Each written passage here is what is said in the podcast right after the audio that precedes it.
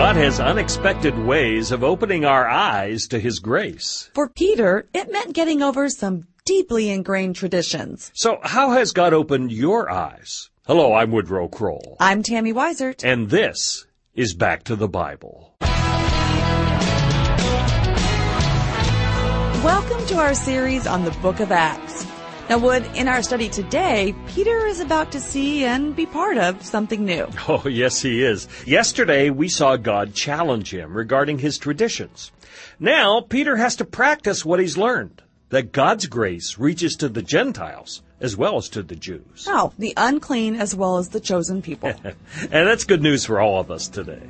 Well, let's pick up today's Back to the Bible study in the book of Acts, chapters 10 and 11. Here's Dr. Kroll. We arrive in our study of the book of Acts now to Acts chapter 10, to the last half of Acts chapter 10, beginning about verse 30. When Peter arrives in the city of uh, Caesarea, we learn from verses 25 and 26 that Cornelius fell at his feet and worshiped him. Uh, let me just read those verses. This is Acts chapter 10, verse 25. As Peter was coming in, Cornelius met him, fell down at his feet, and worshipped him. But Peter lifted him up, saying, Stand up, I myself am also a man. Cornelius sees Peter as the, the doorway to God's grace. Cornelius, as a Gentile, sees Peter as the on road to the grace of God in his life. And, and he's so uh, he, he's so overwhelmed by the fact that Peter has come to minister to him, a Gentile, that he falls at Peter's feet and he begins to worship Peter. And Peter can't allow that to happen, and neither can you, nor can I. Let's pick up the story at verse 30, Acts chapter 10. We want to see something about God's grace in Cornelius' life here. Acts chapter 10, verse 30. Let me just read a couple of verses. So Cornelius said, Four days ago I was fasting until this hour, and at the ninth hour I prayed in my house, and behold, a man stood before me in bright clothing, dazzling clothes is the word there, and said, Cornelius, your prayer has been heard, and your alms are remembered in the sight of God. Send therefore to Joppa and call Simon here, whose sur- surname is Peter. He is lodging in the house of Simon, a tanner, by the sea. When he comes, he will speak to you. So I sent to you immediately, and you have done well to come. Now, therefore, we are all present before God to hear all the things commanded you by God. Now, you see who the power player is here. Cornelius clearly understands that it was God who asked him to get Peter to come. It was God who impressed upon Peter the need to go 32 miles to the north to meet a Gentile. And now he says, we're all present here waiting to hear the things that God has commanded you to say. In other words, this is a theological way of saying, I'm all ears, Peter. Say on. Now, you can pretty well guess at this point it's going to take quite a little bit to have Peter say anything, right? Well, not at all. I mean, Peter is ready to say anything at any time, and that's exactly what he does. Look at verse 34. Then Peter opened his mouth and said, In truth, I perceive that God shows no partiality. Now, can you just kind of read uh, between the lines there? He's saying, in principle, I understand that God shows no partiality. But he's a Jew, and what he understands in principle, he doesn't always see in practice, right? So he says, In truth, I perceive that God shows no partiality, but in every nation, whoever fears him and works righteousness is accepted by him. Now, Peter's words that God doesn't show any partiality. He, he knows that in every nation there are people who fear God. They fear the God of Abraham, Isaac, and Jacob. They, they worship the God of Abraham, Isaac, and Jacob. They're not a part of the covenant of Israel. Uh, they're not a part of uh, the family of the Jewish people. They just believe that there is one God, and that one God is the God of Abraham, Isaac, and Jacob. Now, it's a pretty widely understood concept in the New Testament that while God is the God of Israel, His grace extends well beyond Israel. And because God doesn't discriminate on the basis of race or the basis of economics or the basis of gender, uh, He says, my people ought not discriminate on those bases either. So uh, essentially, He's teaching Peter here a lesson in non-discrimination. Just because Cornelius is not Jewish, just because he doesn't live in Jerusalem, doesn't mean he can't experience and enjoy the grace of God in his own life. Well, something unique happens. We've talked about this again and again and again. You're going to see it there beginning at verse 44. Look at this. Chapter 10, verse 44. When Peter was still speaking these words, the Holy Spirit fell upon all who heard the word. And those of the circumcision who believed were astonished, as many as came with Peter, because the gift of the Holy Spirit had been poured out on the Gentiles also. For they heard them speak with tongues and magnify God. Then Peter answered, Can anyone forbid water that these should not be baptized who have just received the Holy Spirit just as we have? And he commanded them to be baptized in the name of the Lord. Then they ask him to stay a few days. Peter recognizes they have believed. He recognizes the Holy Spirit of God has come upon them, and he says, All right, baptism. Is there any water nearby that we can baptize? Why? Because this is the open symbol of belief in Jesus Christ in the presence of the Holy Spirit. So you're going to see this all the way through the book of Acts. Belief, presence of God's Spirit, baptism. And from that point on, it's just the rest of their life in serving the Lord. Okay, so what's the PowerPoint we learn from the life of uh, Cornelius here? I think it is this. It's important for every believer in the Lord Jesus Christ to remember that while God's door to himself is small and the path to him is narrow, there's a wideness in God's mercy that is big as the universe itself. So you can live in Texas and God can save you. You can live in Tajikistan and God can save you. You can live in Uruguay and God can save you. Or Uzbekistan and God can save you. You can even be West Virginia and God can save you.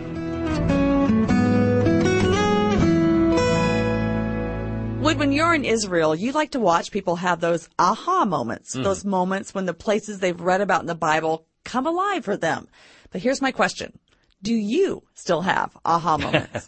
well, I do. You know, since 1964, I've uh, tried the waters of the Dead Sea. And I have to tell you, this year, while swimming in the Dead Sea, it just dawned on me that the reason the Dead Sea is dead is because it constantly takes in, but it never gives out. There's no outlet for it. And that reminds me of the Christian life. We can't just take in God's Word and not give it out. That was my aha moment this year. All right. So there's always something new to experience. And if you haven't experienced it before, this could be your year. To find out more about our journey to Israel coming up in September, go to backtothebible.org. That's backtothebible.org.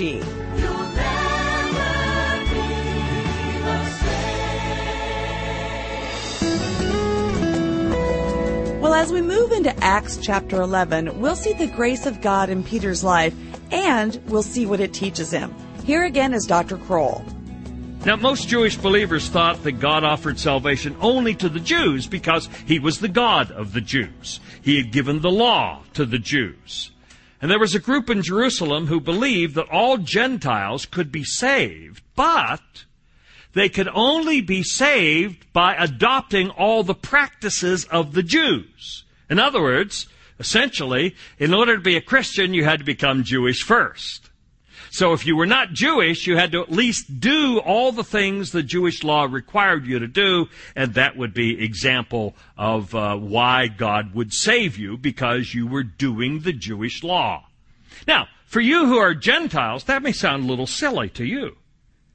But when you read Acts chapter 11, you find out it made a great deal of sense to the Jewish people. Let's read just a few verses. Acts chapter 11 verse 1. Now the apostles and brethren who were in Judea heard that the Gentiles had also received the word of God. And when Peter came up to Jerusalem, those of the circumcision contended with him, saying, You went in to uncircumcised men and ate with them. All right, so he comes back from Caesarea on the coast. He ascends the mountains to Jerusalem, and immediately his Jewish compadres nail him. They say, Hey, we heard you ate with a Gentile. And uh, Jewish law, of course, that's a no-no. You, you just don't eat with Gentiles because they're not clean people. I don't mean, aren't you glad you used Dial? Don't you wish everyone did? I mean, they aren't ceremonially clean. Now, the dietary laws that God gave to the people of Israel uh, were laws of cleanness, and, and it's, it's not so much that the dietary laws were designed to provide a healthy diet for them. It's that God wanted to distinguish his people the Jewish people from the rest of people, the rest of the world.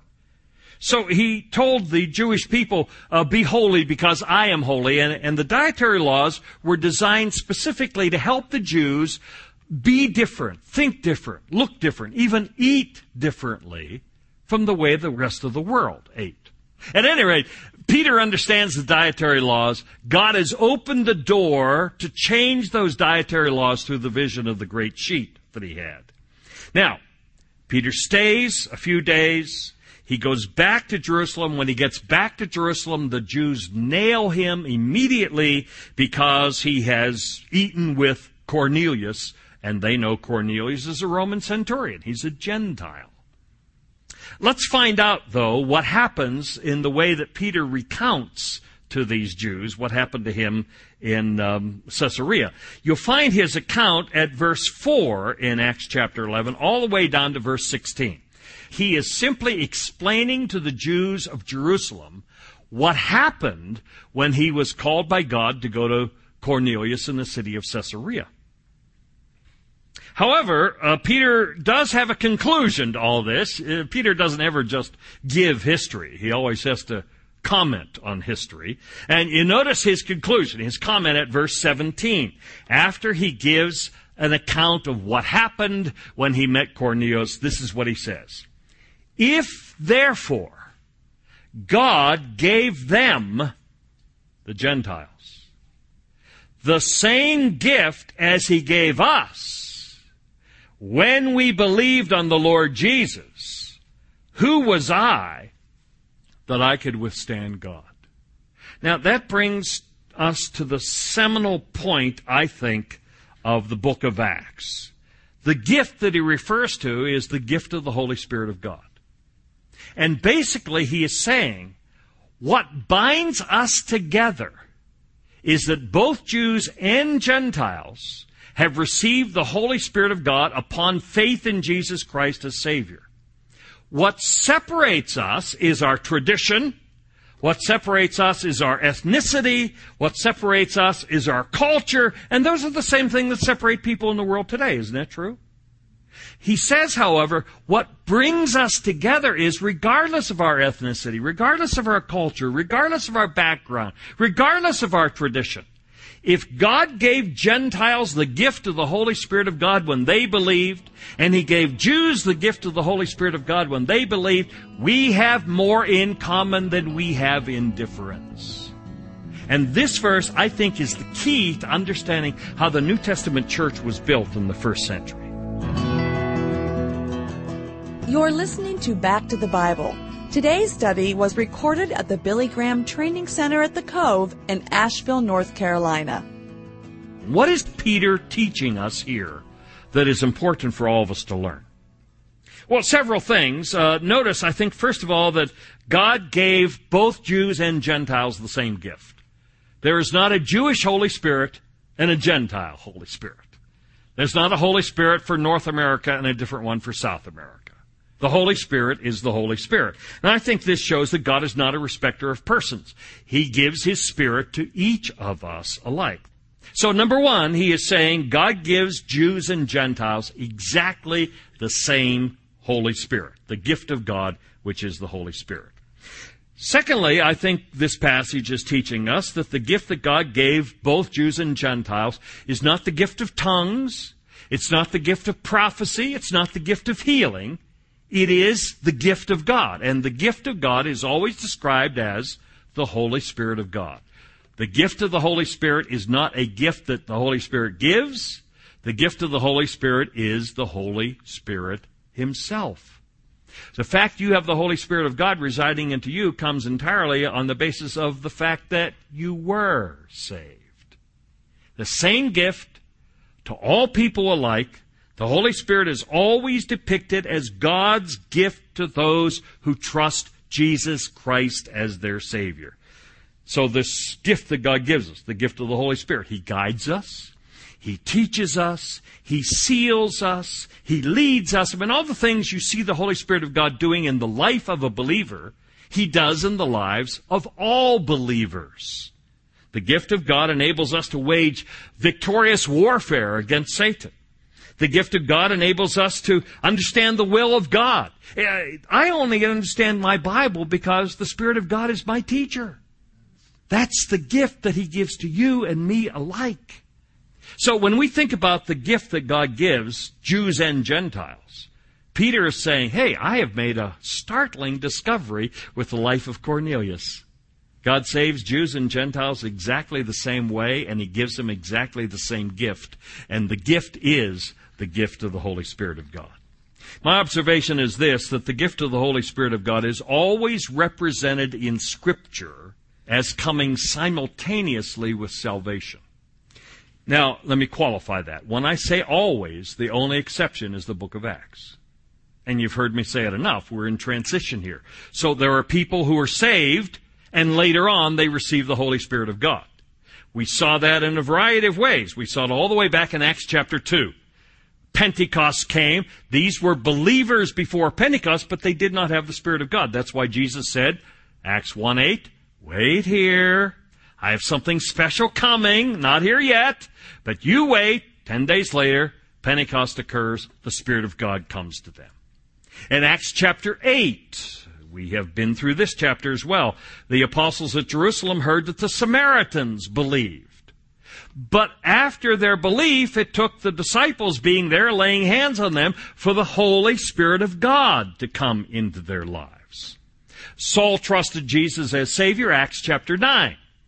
But it was not until he got to Damascus that the Spirit of God came on Saul the Apostle. Acts chapter 10, when Peter was speaking to those who assembled with Cornelius. After they had believed, verse 44 of Acts 10 says, While Peter was still speaking these words, the Holy Spirit fell upon all those who heard the word. But here's what I want you to notice. After Acts 11, as you proceed through the rest of the book of Acts, and most especially after you get out of the transitional history of the book of Acts, you get to the epistles, starting with Romans, which is the very next book. Every time you see the gift of the Holy Spirit coming upon a believer, it is simultaneously with the faith of that believer in Jesus Christ. So the norm in the New Testament church is not the baptism of the Holy Spirit at some subsequent point to salvation. The norm in the New Testament church is being baptized by the Spirit of God at the moment of belief and not some subsequent time. He says so right here. Look again. Acts chapter 11 verse 17. If God gave them the same gift as he gave us when we believed. It's from this point on that you begin to see that the gift of the Holy Spirit comes simultaneously with belief. Prior to this, there are exceptions, and there are exceptions because of the transition of the book of Acts. After this, the norm is when I trust Jesus Christ as my Savior, I receive God's gift at that very moment, and that gift is the Spirit of God. So, how does the crowd respond when they hear news like this? Well, let me wrap up with verse 18. When they heard these things, they became silent and they glorified God, saying, Then God has also granted to the Gentiles repentance to life. That is a serious admission for a Jewish person. God, I guess, I guess I'm learning that if a Gentile repents of his or her sin, that the grace of God can extend to Gentiles just like it does to the people of Abraham. Well, here's the PowerPoint from this passage. I think it's futile to argue with God. You know, we all try to do it, but it's just futile. I mean, first of all, God is far more logical, far more reasonable than we are. D- don't ever try to argue with a logical person. Just, it doesn't work. Secondly, I, I, God is far wiser than we are. You know, you can't argue successfully with God thinking you're going to outwit Him. And, and thirdly, God is sovereign and we are not. So why would we try to argue with God? Well, we, I guess because we're human. So let, us follow Peter's example in this passage. Let's follow the example of others in Acts chapter 10 and 11. If God gives you more light from Scripture than you had in the past, in other words, you're reading the Word of God and you understand more than you understood before, don't stubbornly cling to what you believed before if now you understand better what you believed before. And, and, for the sake of the Jewish people, what God was teaching them was, look, God is the God of all creatures, not just the God of the Jews. Don't stubbornly cling to what you believed now that you understand. For God so loved the world that he gave his only begotten Son, that whoever believes in him shall not perish, but have everlasting life. You're listening to Back to the Bible with Bible teacher Woodrow Kroll. I'm Tammy Weisert. So, Wood, how do we put our prejudice aside and demonstrate God being the God of all to those around us? Well, I think a couple of things need to be said here, Tammy. First of all, uh, we have to admit that all of us have these little prejudices. For some, they're big things, and for others, they may just be small things. But then we have to recognize that those prejudices often keep us from being an effective witness, even an effective servant of the Lord. So we have to ask for God's grace in our lives to control those prejudices. And once we experience God's grace, I think then we need to pray for the Holy Spirit's power. Remember, without Him you can do nothing, but I can do all things through Christ who strengthens me.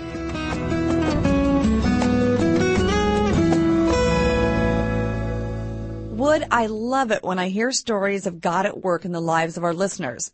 Now, listen to this email.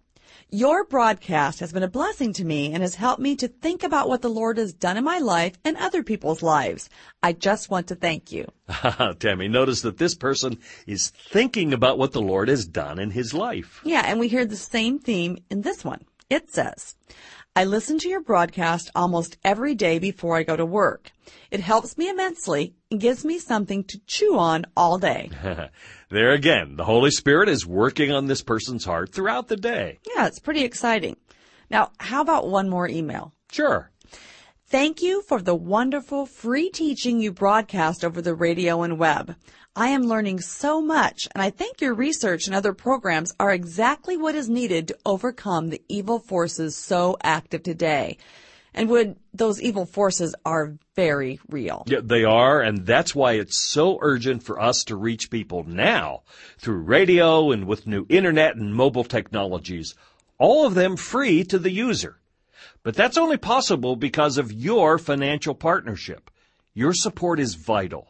So please call today with a monthly or a one-time gift. Now you can do that by calling us at 1-800-759-2425. Again, that's 1-800-759-2425. Thank you. What one of the key words in this study has been power. So how will we see God's power in tomorrow's study? Well, tomorrow, Tammy, we are going to see what I think is the ultimate evidence of the power of God. It is found in the power of preaching.